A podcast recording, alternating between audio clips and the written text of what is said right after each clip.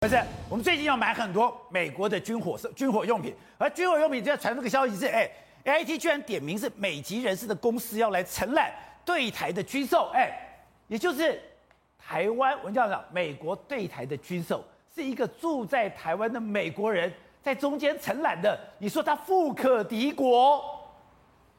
因为他已经第三代了，第三代，对，那第一代李福尔大概三年前才往生。那这一位呢，他当年就是因为跟陈香梅啊配合，所以台湾我们那时候有制造 F 五一，就是因为啊陈香梅拉的线，对，算国际国造第一代哦，F 五一、F 五 F 这一些呃台湾国产的这些战机是。那等到陈香梅撤退，他他主要是因为飞虎航空公司由李福尔担任的这个总代理。那这样一接上了以后，后面第二代了，李华德他就更上一层楼了，因为他能够在小蒋还在世的时候，他安排了当了参谋总长长达八年的郝柏村访美，到美国去，他有能力安排我们的参谋总长访美，对，然后凑合了什么呢？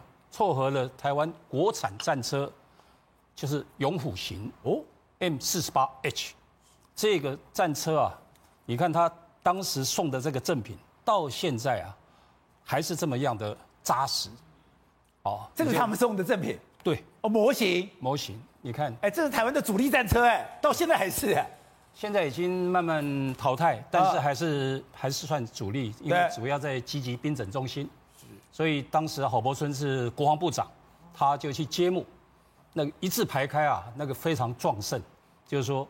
我们发现到说，台湾自己国产的战车啊，居然啊能够组装这么好。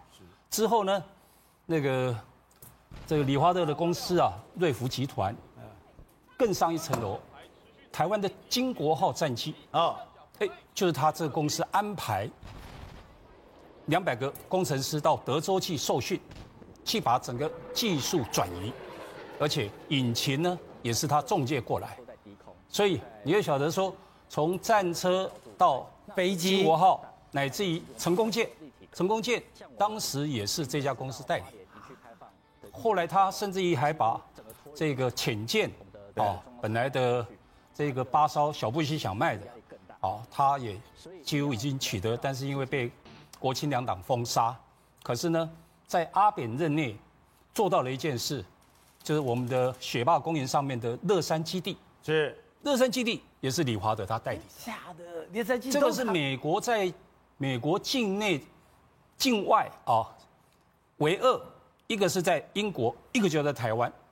这个在台湾，它可以侦查到新疆、朝鲜半岛，对，乃至于了整个东南亚，三百六十度全部侦察。这也是他在负责中介的。对，所以啊，你会晓得说，这么一家啊军火公司，因为刚刚一直提毒品。毒品跟武器啊，是最暴力的。